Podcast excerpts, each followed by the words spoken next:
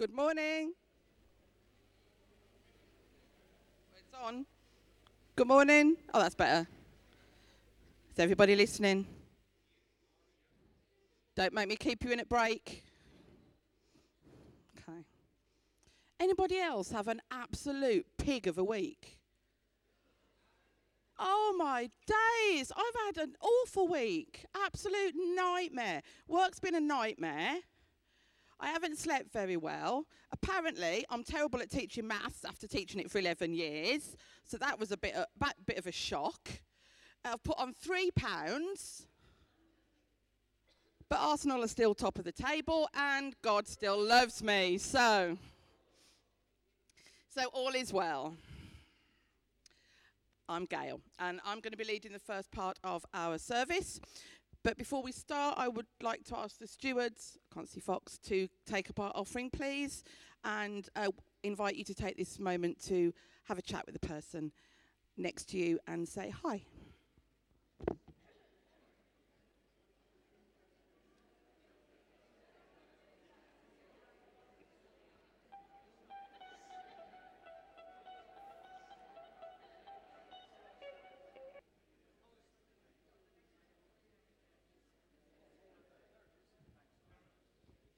Let's pray.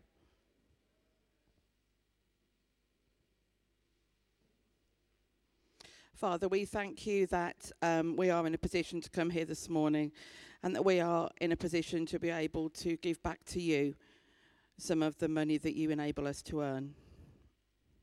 Father, we pray that this token of our love to you will be used to further your kingdom in a way that is pleasing to you.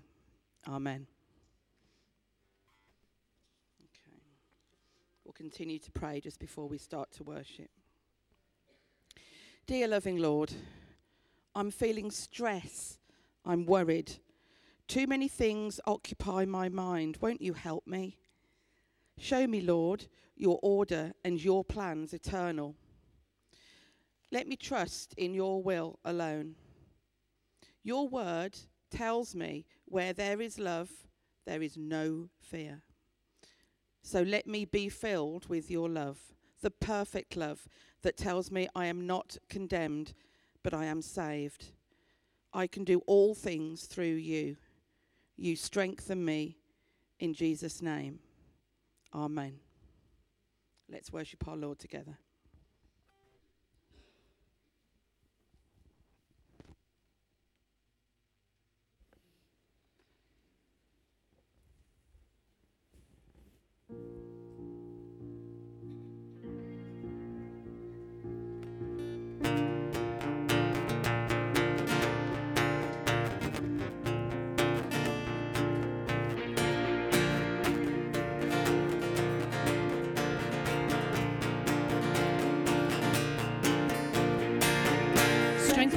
As we wait upon the Lord, we will wait upon the Lord, we will wait upon the Lord.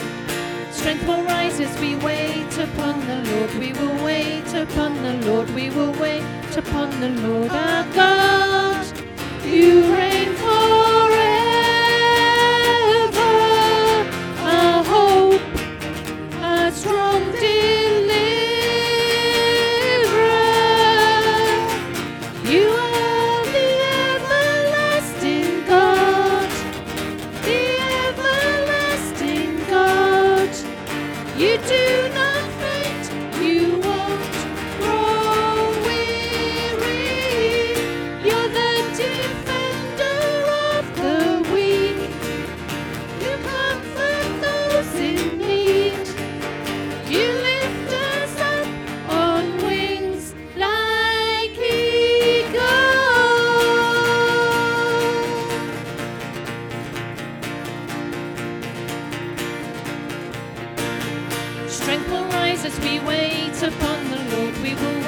You are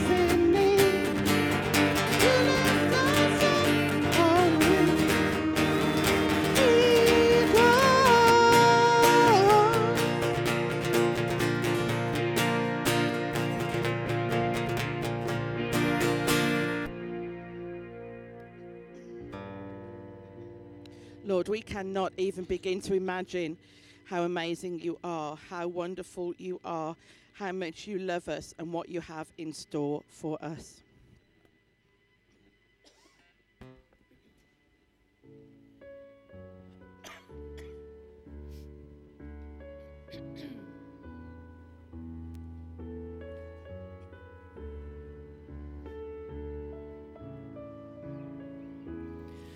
than all we ask, than all we seek, all our hopes and dreams. You are immeasurably more than we can know, than we can pray. All our Sing that first verse again. Immeasurably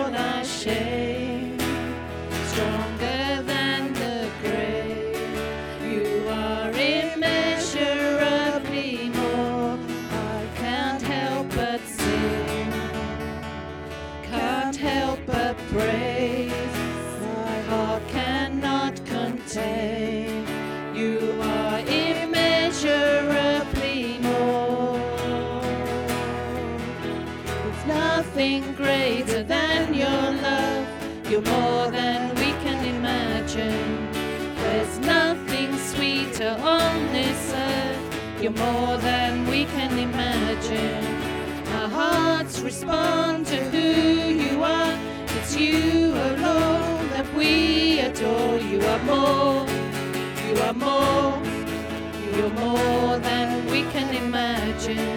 You are more, you are more, you're more than we can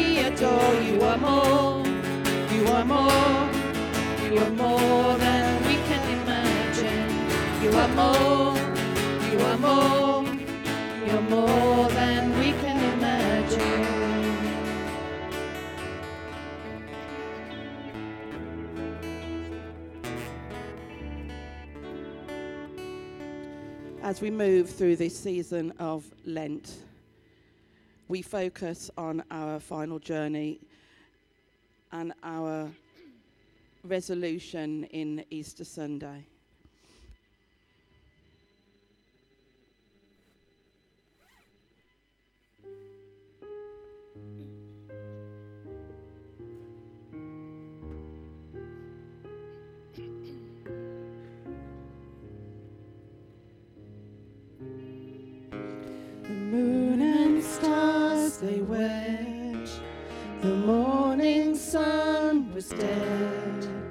the Savior of the world, was fallen.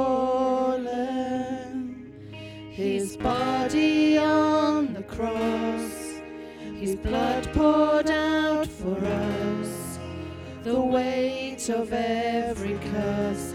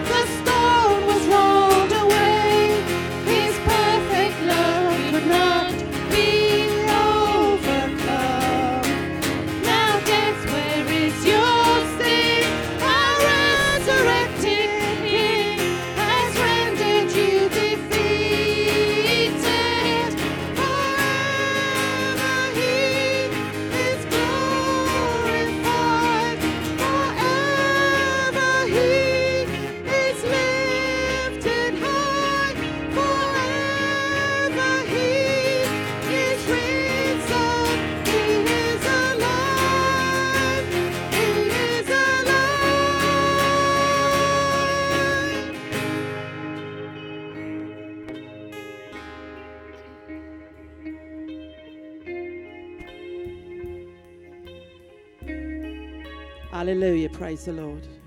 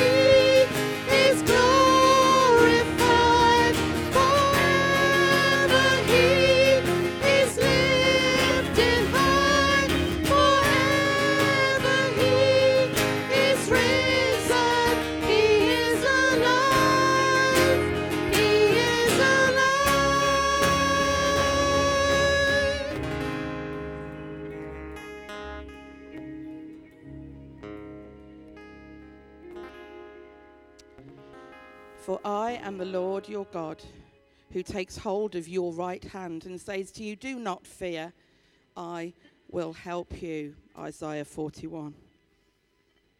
I see you there in the shattering you, looking for you, seeking yourself in the can't cope of it, the never ending weary of it. I see you, desperate for your soul to be more solid, to be found amid the pantheon of the real. I see you, wondering if God is just the translucence of a dream. I have been there in the lostness. I have tangled with the shadows. I will tell you. Won't you know it? Something is reaching for your hand.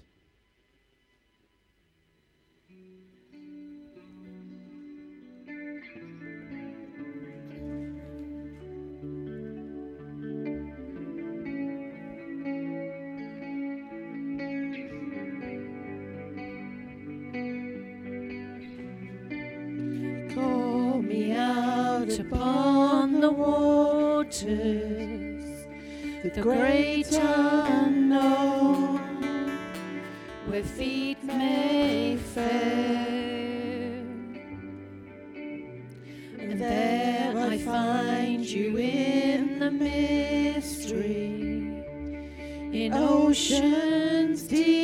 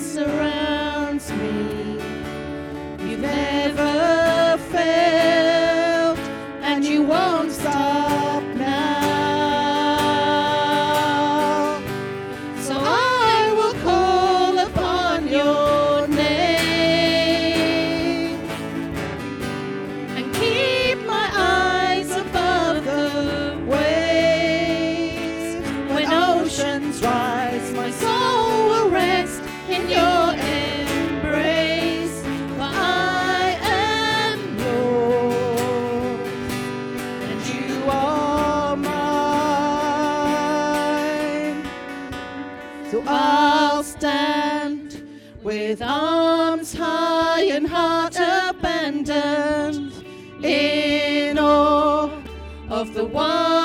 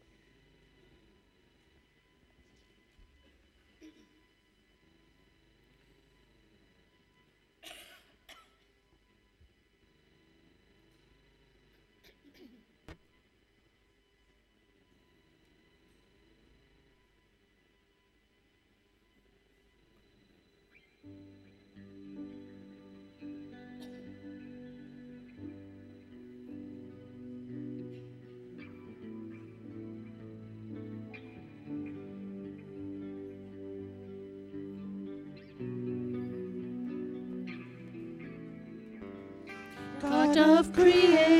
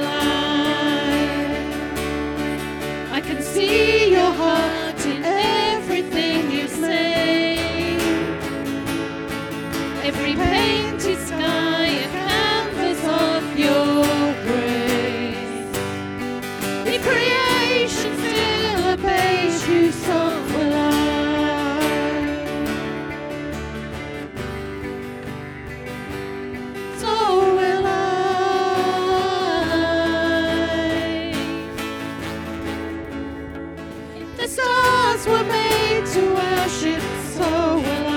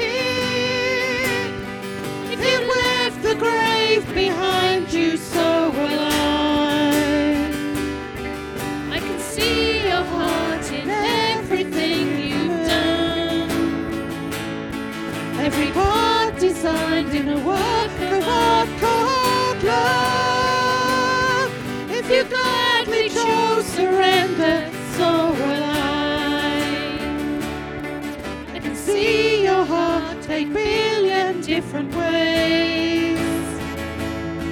Every precious one, a child you died to save. If you gave your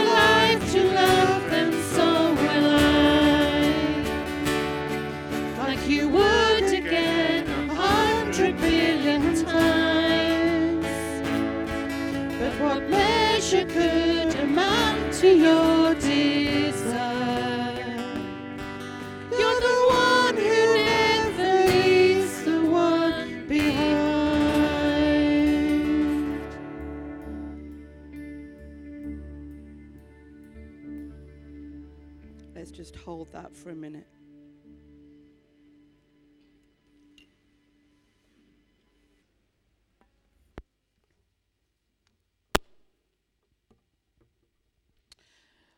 Our reading today is Psalm 9, and um, these words in front of me are from the NLT.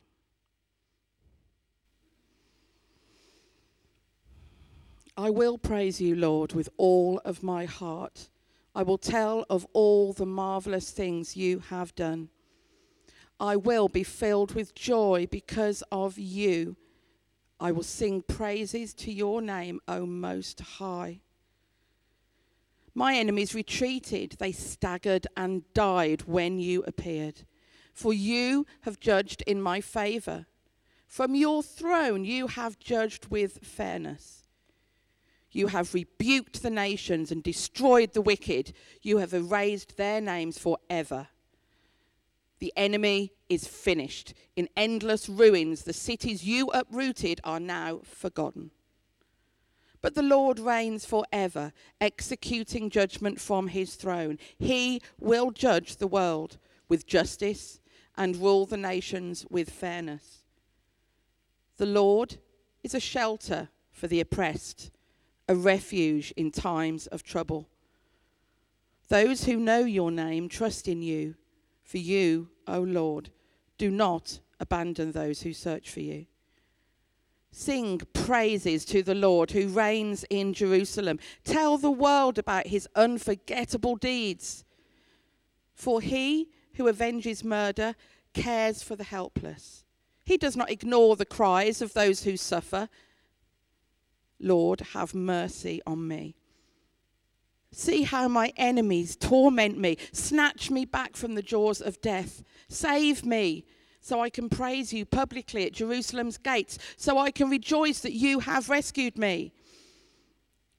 The nations have fallen into the pit they dug for others. Their own feet have been caught in the trap they set. The Lord is known for his justice. The wicked are trapped by their own deeds. The wicked will go down to the grave. This is the fate of all the nations who ignore God. But the needy will not be ignored forever. The hopes of the poor will not always be crushed. Arise, O Lord, do not let mere mortals defy you. Judge the nations, make them tremble in fear, O Lord. Let the nations know they are merely human. Just going to pray for Ben as he comes up. Father, we thank you that um, Ben is with us today. We ask your blessing on LCC And um, we ask that his words today would be a blessing to us all and bring glory to your name. Amen.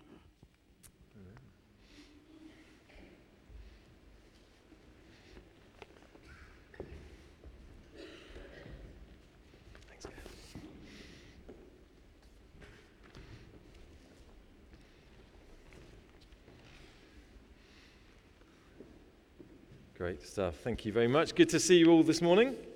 Thank you, Gail, for your very great reading of that psalm. It's probably some of you thinking, right, well, where are we going this morning? Um, so that's cool. So we will unpack that a little bit this morning.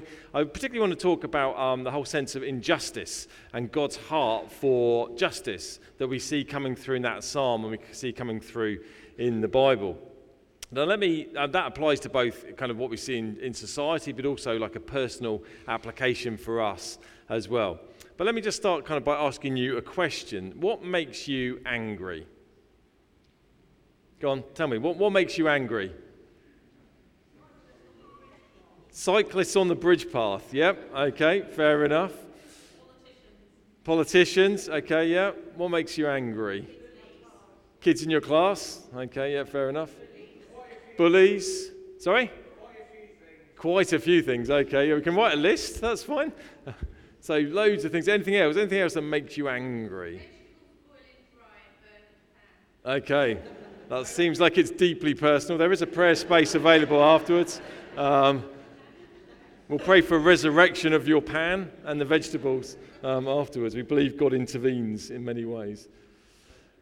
So, yeah, there's lots of things that make us angry, isn't there? There's lots of things that kind of stir up emotion. And injustice actually is something that should make us angry. It makes us angry for all of us, I think. What we see in society, the injustice that we see taking place around us, um, and also stuff that we can experience ourselves personally when we're on the end of some kind of injustice that makes us angry as well. I don't know, you probably watch TV programs where it's even watching the news sometimes and you see a terrible situation where someone is the victim of a great injustice.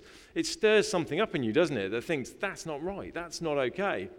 Or if you're on the receiving end of something in your own life where you just think, that's not fair, that's not right how I've been treated or how I've been, what's happened to me.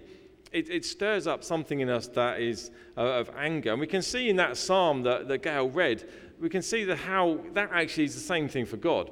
That actually there's something in his heart where he gets angry when he sees injustice taking place. So in that psalm, it talks, doesn't it, in verse 4 about how he upholds our cause and he's the righteous judge. So there's a sense where God is the perfect judge over the, all of the universe. It talks about how he's established his throne for judgment, that actually part of the reason that he's in charge is to cast judgment on the world. It says he judges the people with equity. So, you know, he, can, he, he does it right. He's not biased in any way. He says he doesn't forsake those who seek him. So there's a sense here, isn't there? We can see God's heart that he's not an unapproachable kind of judge, but actually he's one who, anyone who seeks him, that he will never turn them away. Verse 12 says that he avenges blood and never ignores the cries of the afflicted. Verse 16 says he he's known by his acts of justice and in verse 18, he says, He never forgets the needy or the afflicted. I think, I think it's an amazing psalm. I think when you start thinking about how God's character is like that, I think it's incredibly comforting to know that God hates injustice in the world. He's the perfect judge of all things. So when he sees injustice taking place in the world, it, that psalm not, he's not just a kind of a, a kind of a, a, God on the clouds that's a bit like, oh, yeah, okay, well, that's not great, is it? Do you mean there's something like he avenges blood? You know, there's that, whoa, it gets him, it's like that kind of mama bear kind of thing, you know, he stop messing with my cubs. It's that kind of thing, isn't it, where God, there's something stirs in him when he sees it. And we see it in the world that as humans, human beings generally hate injustice because we're made in God's image. So if God has that heart about injustice, then we see it in humans, don't we? We see people uh, uh, hating injustice. Charities are formed. People are campaigning because they hate injustice. And as Christians, I think we should hate it more than average because we're in God's sons and daughters. So there's a sense where all humans will hate it because we're made in His image, so we reflect something of God's heart. But as Christians, there should be something even more burning in our heart because we're actually in his family, and there's a sense where we should be reflecting him even more. So injustice is all around us. Um, and it's in God's heart to, to do something about injustice. And I want to just kind of highlight the kind of ways I think that this kind of really should be expressed in us as God's people, both how we see society and dealing with the injustices there, but also how we respond to injustices that we've received and experienced ourselves. So let's just look at for a moment at the injustice that we see across our society. I've got a few kind of statistics here that will just kind of highlight just certain areas where actually it should stir something in our hearts. So these are all about the UK uh, uh, uh, in itself. Okay, so talking about sexual assaults in the UK, each year, one in four women, one in six children, and one in 20 men are sexually assaulted in the UK. That's not okay, is it? In London, young black males are 19 times more likely to be stop and searched in London than their white counterparts. It's not okay, is it? 35 billion pounds a year is lost in tax evasion and fraud in the UK. That's not okay. Yet, someone who's on universal credit might miss a phone call and they get sanctioned for three months because actually they missed a phone call. Yet, 35 billion pounds is lost in tax evasion and fraud every year. That's not okay, is it? That's an injustice there. Women, on average, are paid 8% less than men for doing the same work in the UK. It's not okay. Life expectancy is nine years lower in the most deprived areas of the UK compared to the most affluent. Is that okay? Poverty premium. So, people who are living, 7 million people in the UK that live in poverty, on average, pay around £500 or more for things like insurance, credit, energy, and food because they're in poverty. Therefore, their premiums and stuff are higher. We've seen recently the whole thing with the, with the prepayment meters, haven't we? About how not only, uh, I mean, the, the, the scandal is that energy companies are going and forcing people onto prepayment meters, but the tariff that you pay on a prepayment meter is higher than the average tariff for the rest of us. So if you're actually in a situation where you're struggling, you have to use a prepayment meter, you're paying more than the rest of us. That's not right, is it? None of these things are okay. And I hope that some of, some of those things, do you think, wow, that's not okay? Because there's something in our heart, because it's in God's heart, that rises up when we hear about injustice. And that should make us angry. There should be something in us that says, that isn't okay. These things are on our doorstep, let alone thinking about all the other injustices that we haven't looked at around the world. I mean, it's, it's staggering. There should be something in us that says, this isn't okay. And that psalm, Psalm 9, tells us that if you think you're angry about it, you should see what God feels about it. Because he really, really doesn't like the injustice that he says. He hates injustice. He hears the cry of the afflicted and he avenges for them. And he will deliver fair and perfect judgment on those people who are bringing injustice to his people and to people around the world. And therefore, I, I strongly believe that as Christians, those of us who are Christians here this morning, we should be at the forefront of fighting social injustice in our society. I genuinely believe that. And we see that in church history, can't we? We can see that many big social changes have taken place because Christians have risen up and done something about it. Not exclusively, of course. Like I said, there's many, many people that wouldn't call themselves Christians that have done amazing things socially. But there's also uh, many Christians who have stood up and, and, and fought against the social injustices that they've seen. And I think we should be doing that because we are God's people and therefore we're here to reflect his heart to the world. Therefore, if God hates it, we should hate it. If God wants to do something about it, then we should want to do something about it. It says in Proverbs 31 and verses 8 to 10, it says that we should speak out on behalf of the voiceless and for the rights of all who are vulnerable. Speak out in order to judge with righteousness and to defend the needy and the poor. Part of the call of us as God's people is to give a voice to the voiceless. That's, that's what it says in, in Psalm. That's what God's heart is. That actually, we're here to speak on behalf of those who are unable to speak for themselves, who haven't got the opportunity, who haven't, aren't taken seriously, or maybe they're actually in a position where because they aren't able to have a voice, that they're just left in, you know, to one side to kind of suffer in silence, as it were. But we, as God's people, because God does, are called to have a voice to those who don't have a voice. We can't just uh, avoid it as Christians. We can't just kind of bury our head in our sand, in the sand, or we can't even just live in a little bubble and think, oh well, yeah, yeah, that, that, oh that's terrible, isn't it? Oh yeah, but we're, we're okay and live in this bubble. That actually, that we can't get away with that. Because actually, even there's a different talk altogether, but if you read in Matthew 25, Jesus says that one of the ways that he's going to be able to determine whether people are genuine Christians on the day of judgment is how they treated the poor and the needy in society. That's interesting, isn't it? it's not very cheerful so far. There's hope that comes. But yeah, the point is, there's something uh, as Christians, we cannot, as God's church, as the people of God, we cannot just sit back and leave it to other people that we should be at the forefront of speaking out about injustice and doing something about it. The, goal, the God's call is on us to do something about what we see and the injustice in the world. How do we do it? Well, you might think, well, that's fine, but I can't do much about some of those things. You know, I haven't got much of a voice myself. Yes, I agree, but together we have an ability to do something. The first thing is just opening our eyes to the injustices that we see. If, you, if you're on social media at all, if you're on Twitter or Facebook or any of those kind of things, Instagram, who do you follow on those things? Do you just follow people like you? Or people you'd like to be like? Or do you, do you think, actually, I could open my eyes to some of the stuff out there? Do you maybe find some Christian charities on there, like the Trussell Trust, like CAP, like Jubilee Plus, I'm involved with, and, and other charities, Christian Aid? And you think, actually, I'm going to put myself, I'm going to start following some of these things. I want to hear some of the stuff that's going on in the world. Do you, do you look at the news? You know, you might think, oh, I don't like looking at news, it's bad news, it always makes me depressed. Okay, fine. Um, I know we have to kind of manage our content that we put into our lives, but actually, sometimes just sitting and watching the news or reading something uh, on, the, on a reputable website, I think, actually, I want to see some of the stuff that's going on in this world. I don't want to just bury my head in some kind of Christian bubble. I actually want to see what's going on because this isn't right. And I, and I want almost to expose myself a little bit to what is going on that's maybe the first step. The next step might be volunteering and getting stuck into some of the projects that you guys run and think, actually, I no longer just want to, to, to, be aware about it and pray about it, but actually I want to put my feet on the ground and get involved with stuff. What can I do in my small little way to help one person who maybe hasn't got a voice? How can I help them in their situation? And there's so many ways that we can support and get involved in any kind of anti poverty kind of charities that are Christian, that are working in marvelous ways. You think, how can I get involved? God, maybe your first thing is, Lord, I don't know where to start, but would you help me to take some steps to showing your heart towards those in society who are on the receiving end of injustice? Maybe even this morning, that's your first step, is just to pray that prayer. But injustice isn't just an issue out there, is it?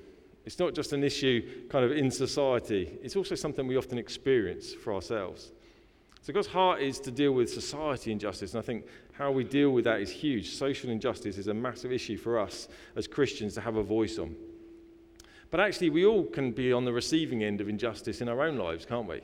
And there's got to be hope for us as well. The message of the gospel isn't just hope for, for the world, it's actually hope for us as followers of Christ as well.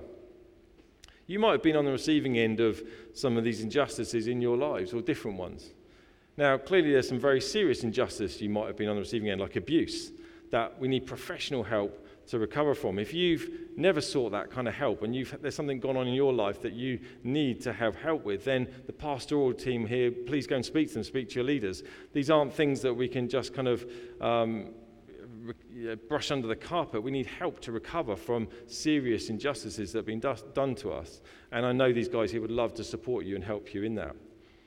Maybe there's been criminal acts that you've been on the receiving end that you've never reported. Again, it might be that actually you need some help and support to bring those things out into the light. You know, our church context must be a safe place where we can help bring things out and find healing and recovery in the right and the most appropriate way. But for the majority of us, actually, there are day to day kind of injustices that are of a lower magnitude than some of those things, but they still have a big effect on us, don't they? Maybe if you've been misrepresented, maybe you've been mistreated, maybe you've been overlooked by other people or family or things at work or even within church, then actually those things hurt us, don't they? They have a huge impact on us. You're left feeling that wasn't fair. Have you ever been on the receiving end of something where you think that wasn't fair? We have, haven't we? We all have in so many different ways. Even this morning, Gail, you saying you left feeling this week that you are rubbish at teaching maths. That's not fair, is it? Because it's not true. No, it's not true. It's not fair, is it? And they're, they're kind of things where we can brush off and we can laugh, but they hurt, don't they? They have an impact on us. And there's got to be hope in, in the gospel, in the hope in what Jesus tells us that dealing with injustice isn't just something we deal with out there, which we really, really should do much better than we do, but actually it's something that should bring us freedom as well. God's heart for injustice should bring us freedom so we can do that even better because we're not stuck in it ourselves. We also have to accept that we can cause that feeling of injustice in other people, in relationships. I know I have in times. People have gone away from things I've done and said and think that's not fair how he's treated me, what he's done. We have to own that as well, don't we? It's not always just something that's done to us, but sometimes we're responsible for what we do to other people as well. And whenever you're on the receiving end of some kind of injustice like that, a sense where that wasn't fair, that wasn't right, there's a, there's a real temptation, I know for myself, and I'm sure for true for you, that we can get stuck in that place of feeling it's not fair, I've been treated badly, I'm the victim in this situation. And, and it's probably true, you were a victim. But how many times do we find, come across people who are just stuck in that place for years and years and years? A sense where you can't get past that kind of injustice that's been done to you that sense where you, you've got hold, held in a place where emotionally you can't move on from it because you're just drawn back into this place. No matter what you do, you get drawn back into this place where you're feeling sorry for yourself and feeling like this just isn't fair, this isn't right, and you just can't step away or break free. You're not free yourself. It doesn't affect the person that did the injustice to you, but it locks you up because you're just stuck in this circle of going round and round all the time. Yeah, you can relate to that. I'm sure either you feel like that at times in your life, or you know other people where we can get stuck in this place where we just feel what was done to me was wrong, but I can't break free of it. I can't break free of it. What's, what's the hope for us? If God hates injustice, he hates injustice that's done to people, and that includes us. He hates what sometimes is done to us as individuals. What's the hope that we have? Well, I think there's two key components that we can find that bring, can bring us freedom from this sense of living where we feel we're stuck in a, in a place of injustice. And it's so important we get free because then we can help others and help others and bring God's heart to the world around us. There's two key ways that I think we can break free of this feeling in our own lives.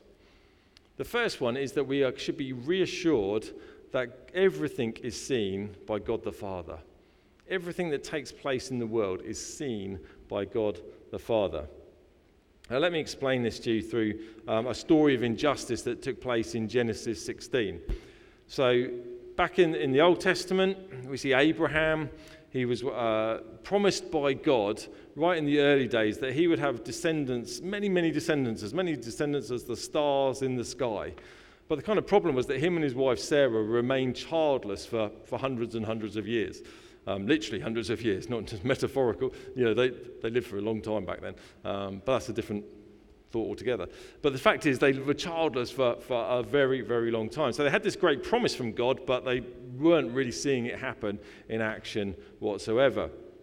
Um, so Sarah think, well, actually, she suggested to Abraham, if I can't bring you a child, if we can't have a child together, then maybe you should have a child with our slave girl, Hagar that's a way of maybe fulfilling God's promise, and, and maybe it wasn't the plan, but you know, we could, she took it, thought actually she'd come up with an alternative plan to what God said.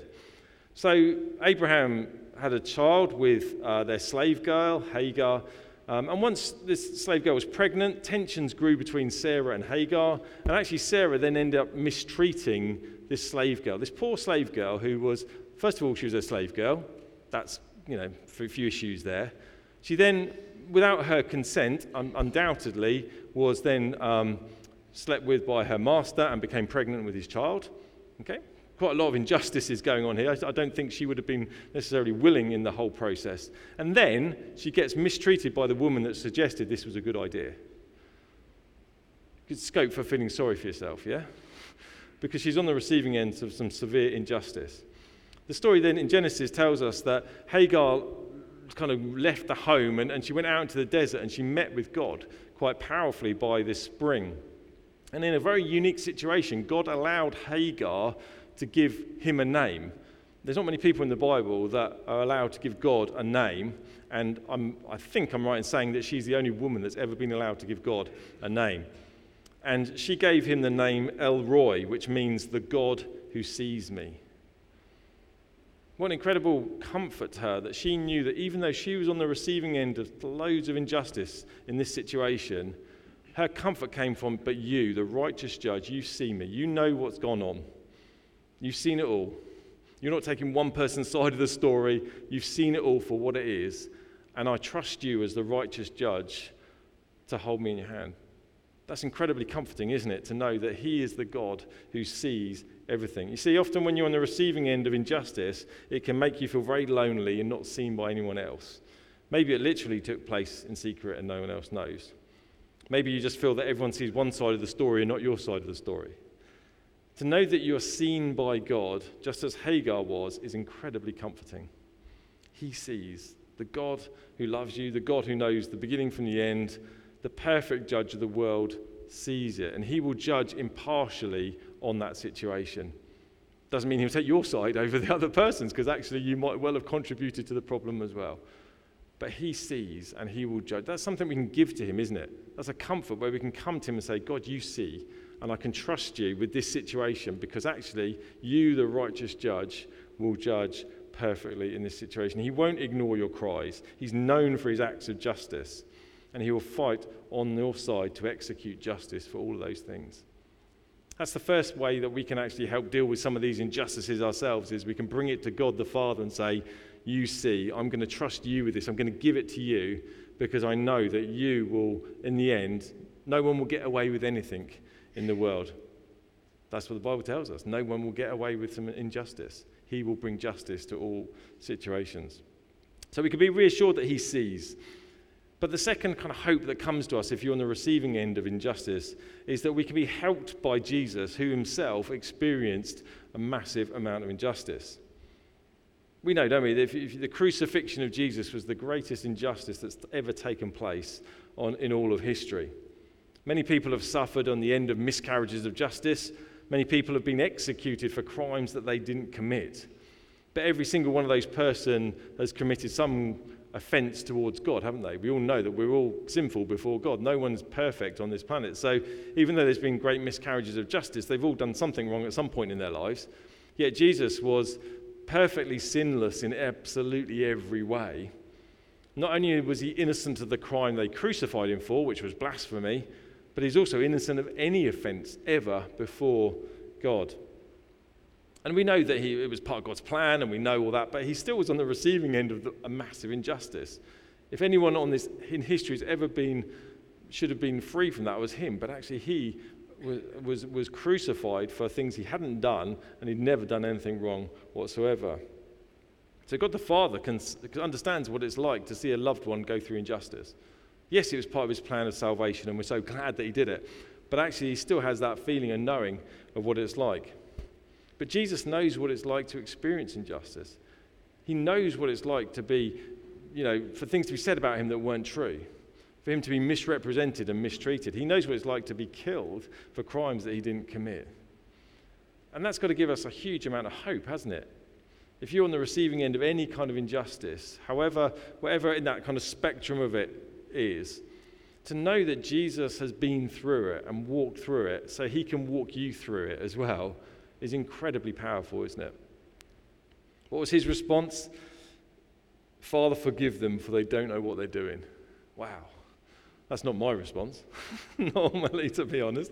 It's normally, Father, send some lightning bolt down on them and to give them a bit of a shock or a bit, you know, that's, that's kind of send, unleash the dog, you know, so that's good. But no, Jesus said, Father, forgive them, for they don't know what they're doing. That's not simple or easy. I don't know, sometimes if someone says to you, you just got to forgive and move on. Well, actually, that's not that easy, is it? That's a journey. That's a journey where some days you do well and some days you do badly. And actually, you need help with that. And I think if our heart is sometimes saying, actually, Lord, I can't do this. I'm struggling to get free of this kind of sense of injustice. Someone's done this hurt to me and I need to get free of it. Actually, coming to Him saying, Jesus, you've walked this path. Would you take me by the hand and would you walk me through this path? And some days you might stop somewhere and he just sits with you and says, I know you're struggling with it today. And then he moves you on. You see, the hope isn't that we just get stuck in one place. The hope is that he sees us and he can walk us through a place of, to freedom from uh, that feeling where we maybe just think, I'm stuck in this place. How do I move on emotionally in this, in this journey? And it's really important that we do move on because if we, as God's people, are holding offences, if we're stuck in a place of feeling like victims, if we're on the receiving end of injustice and can't break free, then how on earth can we bring this great news and this freedom to the world around us? How on earth can we be the voice to the voiceless? How on earth can we be the people that, that speak up for those on, uh, on the receiving end of injustice? How on earth can we help people through who have been victims of injustice and abuse if we ourselves are not walking that journey and finding freedom ourselves? You see, this is such a crucial part of God's character that we need to show to the world. The world, if you haven't realized, is a complete mess. Society is in a complete mess. And this is the time for the church to show God to the world. We mustn't hide away.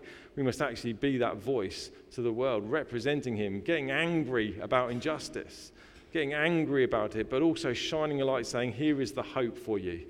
Victims of injustice, the church is your natural home. Why? Because Father God sees and He will judge perfectly. And Jesus is one who can walk you through to a place of freedom and healing through salvation and then through walking you through. That's an incredible message to bring, isn't it, to the world? A world that's on the receiving end of stuff. To say, this is the place of hope. Because we've walked it, therefore, He will walk you through it as well. So, just finishing up, Psalm 9, it helps us to understand God a bit more. It, it, it, helps us to see something of God's character in his heart. It helps us to show how much he hates injustice in the world and he fights on the side of those who are suffering it. It makes him angry. Wouldn't it be amazing if we, as God's people, showed this heart to the world more and more? Wouldn't it be amazing if there's something in us that actually we became known for that more and more as the natural home of, the, of those who are seeking justice? People actually ran to the church to find refuge, to find help, to find freedom, and to know that they have people that will stand up for them and be their voice. Wouldn't that be incredible if that's what we were known as? Let's pray for God to help us because that's not straightforward, is it? Heavenly Father, we thank you for your heart. We thank you that we have the, the scripture to reveal your heart to us, and we thank you that you are who you are. We thank you that you do hate injustice. We thank you that you are the righteous and perfect judge. We thank you that you see everything You've, and you can walk us through to a place of freedom. Father, I just pray for, for us. I pray for here at London Road. I pray for these guys that you would stir in them a heart that actually reflects your heart more and more to the world. Lord, I thank you for all they do. Lord, I thank you for the projects and the work they do and the individuals that they connect with in so many ways. But Lord, I pray you'd stir in them afresh, a fresh sense of anger, Lord, towards the injustices that they see in the world around them, in their neighborhood, in their streets, Lord, in our town. There would be a sense, Lord, in them that they would say, This is not right, and we have the answer. This is not right, and we are here to do something about it. Lord, I pray you'd stir in them a heart of compassion for those who are on the receiving end of injustice, Lord, that they would be even fresh avenues and they, that you would bring people into their, into their into their world, Lord, that would actually, they would have an opportunity to bring the gospel to, to show them these people who are the victims of injustice, show them the hope that comes from knowing you and the freedom that comes from finding you as their Savior. Lord, I do pray that you would help and equip us in this, Lord. Help us not to be Christians who just hide back and live in a bubble, but help us to really bring your good news to the world in this way. And Lord, I pray you just equip us. Holy Spirit, would you come afresh, even this morning, for people maybe who are just feeling that sense of like they're struggling this morning, maybe emotionally with, with th- stuff that's happened in the past in their lives, or even stuff that's happened recently. Lord, it might be what we would look at as big stuff or small stuff, but it's had a big impact no matter what it is. Lord, I really pray that you would help them even this morning. They would find a sense of coming back to you afresh, coming back to you and saying, Help me with this. Help me to get free. Help me to not be locked into that prison of feeling like I'm a, a victim of injustice. But Lord, recognizing they have been a victim, but you can walk them free so that they can help others. Lord, I pray that you would do that even for people this morning. And I pray that you would give them what they need to walk free and to look to you in every way. We pray these things in your name, Jesus. Amen. Amen.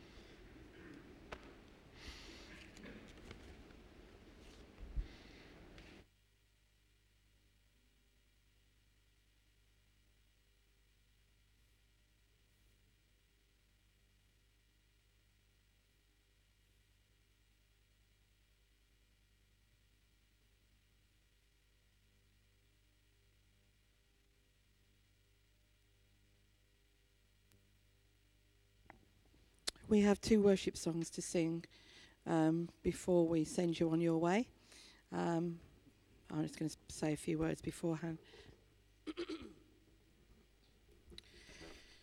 Lord, you are our judge and defender. You look upon us as equals.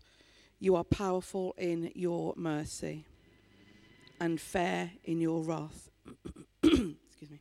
You rage against injustice, the inequality within our nations and our world. We feel out of control to change things, but you, our Lord, are faithful. Help us to speak out for the voiceless, to give them a voice they don't feel they have. Help us to open our eyes to the injustices around us and prompt us to take that first step. Help us to learn from our own experiences. Help us to feel stronger to address the things that are affecting us so that we can be free to serve you as best we can. We know you see us, really see us. Not our external masks and fake feelings, but the inside, the core of our being with all its secrets, inadequacies, and fears. You are our strength, our comfort, and our protector, our Father, our guide, and our hope for the future. Amen.